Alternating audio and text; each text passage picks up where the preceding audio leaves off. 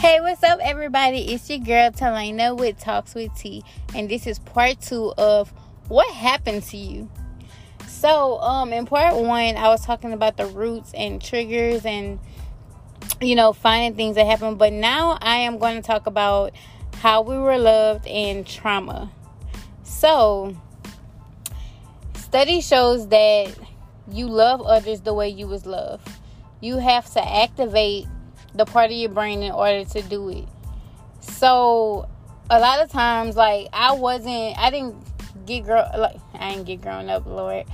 I didn't grow up getting told I love you all the time and hug, um, hugs, kisses, like all of that is weird to me. I don't like it. But they have this one girl, that's my girl Tab. She she always make me freaking say it. She's the type of person that always be like, I love you every time. Um we part ways. Uh, you know, um, call my phone, text my phone whenever you get to where you gotta go and stuff like that. And she know I cannot stand to say I love you. Like I, I just, uh, it's just, it's something I'm working on. But she, she grew up that way. And it's a lot of others that grew up that way, and there's a lot of others that grew up that didn't grow up that way. So when she say it, she be, I'm waiting, and I'm like, oh my god, girl. So I was like, I love you too or whatever. So I'm learning that. And another thing, um, I didn't grow up with like hugs and kisses, so I know every every day, like with my kids, I'll give them a hug, I give them a kiss. You know, throughout the day, just little stuff like that that I didn't grow up with, but how I felt growing up, not growing up like that. I, you know, try to switch that with them because I don't want them to feel the way I feel. Um, in our early earlier years, you have a huge impact on how we develop we have a huge impact on how we develop now. Later on in life it could change.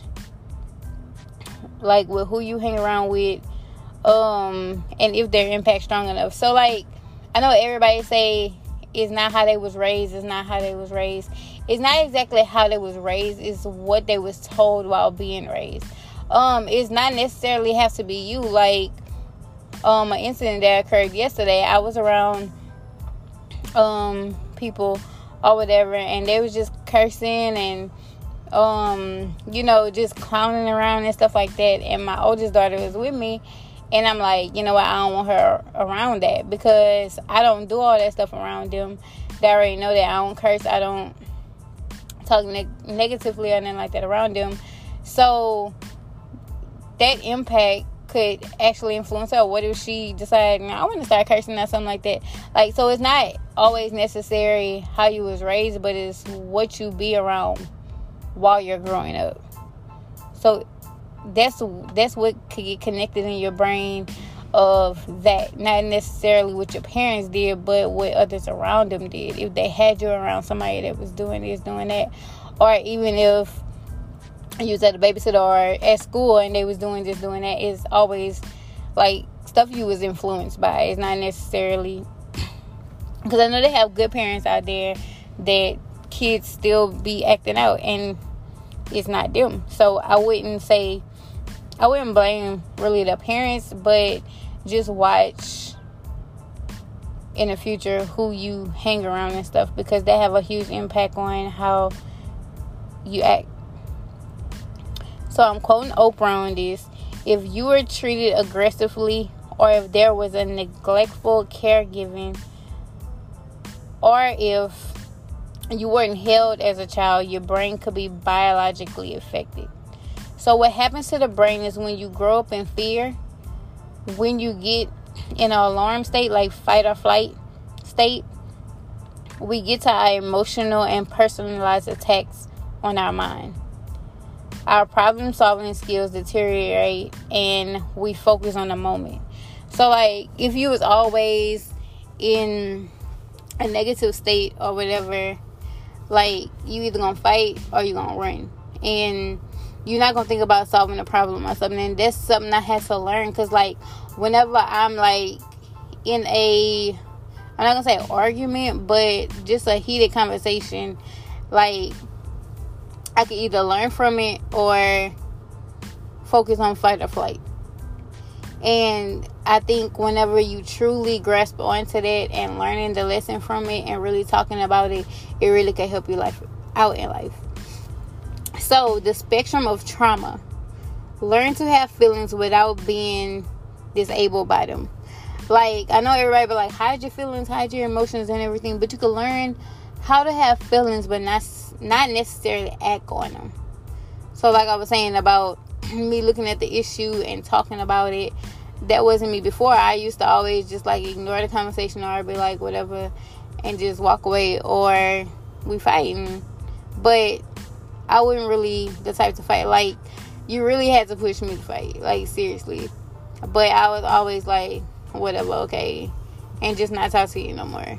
Like but I learned how to deal with that issue and I can have feelings without being disabled by them. There's a difference between you deserve to be happy and knowing you are worthy of happiness. Example The pandemic may have, example of trauma.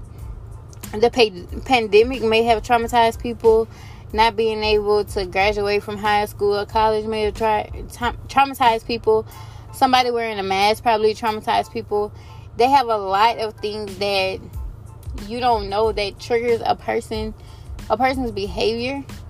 Um one example i would say of myself what triggers um something in me is i know last time i was like people that um betray me and stuff like that but basically whenever i i'm trying to think about this for y'all like what's one good example that I go through that it just okay, like um not being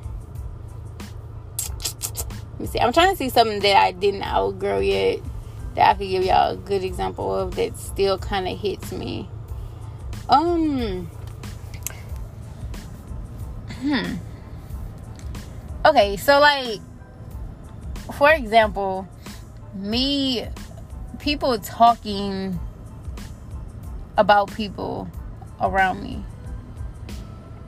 That um like say me and somebody are talking and they have somebody two other people having a conversation they're probably next to me or you know a couple of spaces down and they're talking about somebody else that kind of is trauma to me because i was so used to people talking about me or something like that and it brings me back to that time so sometimes i listen like hold on who they talking about but at the end of the day, that don't matter to me anymore. Um, so basically, I I'm I just look at the situations now like, you know what? If they can't say it to my face, then you you know, it don't even matter. Or if they can't come direct, you're not talking to me. Period. So that's that's the kind of feelings I had to put towards that, so it won't be a trigger. So this is a 10 question survey. Answer yes or no, and then at the end, we're gonna tally up your scores. So, one, did a parent or other adult in the household often swear at you, insult you, put you down, or humiliate you? Two, did a parent or other adult often push, grab, slap, throw something at you so hard that it left marks or injuries? Three, did a person at least five years or old, older ever touch you or have their bodies touch you in a sexual way? Four, did you often feel that no one in your family loved you or thought you were, were important or special enough? Or you didn't feel that you was important or special enough or supported? Five, did you often feel you didn't have enough to eat had dirty clothes to wear, or nobody ever protected you. Six, were your parents ever separated or divorced? Seven, was your mother ever pushed, grabbed, slapped, had something thrown at her, hit, threatened by a gun or a knife? Eight, did you live with anyone who was a problem drinker or alcoholic or used street drugs? Nine, was a household member depressed, mentally ill, or ever attempted suicide. 10. Did a household member ever go to prison? Now, what you do is add up your scores, add up your yes answers. That is um your adverse childhood experience scores. And these areas are what you look into for the root of the problem. Because sometimes that's the root of the problem. That's why caregivers, pediatricians, mental health providers, and educators ask questions because it affects the brain development. You can heal from trauma, but you are not crazy for thinking or feeling a certain way. That's just your brain having a responsible reaction to your situation. So I know a lot of times I would hear like you shouldn't think like that or something like that, but that's just the way that your brain handles that at the time. Now they can change with growth, but as of then, like you're not crazy. You're not none of that. That's just the way you handle situations. And it is improvement that you could find and help like yourself out on so you don't handle situations like that. But at that time it's not.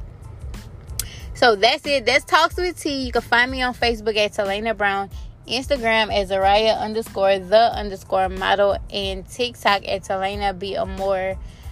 And that's all I have for you. I'll be back with part three next week.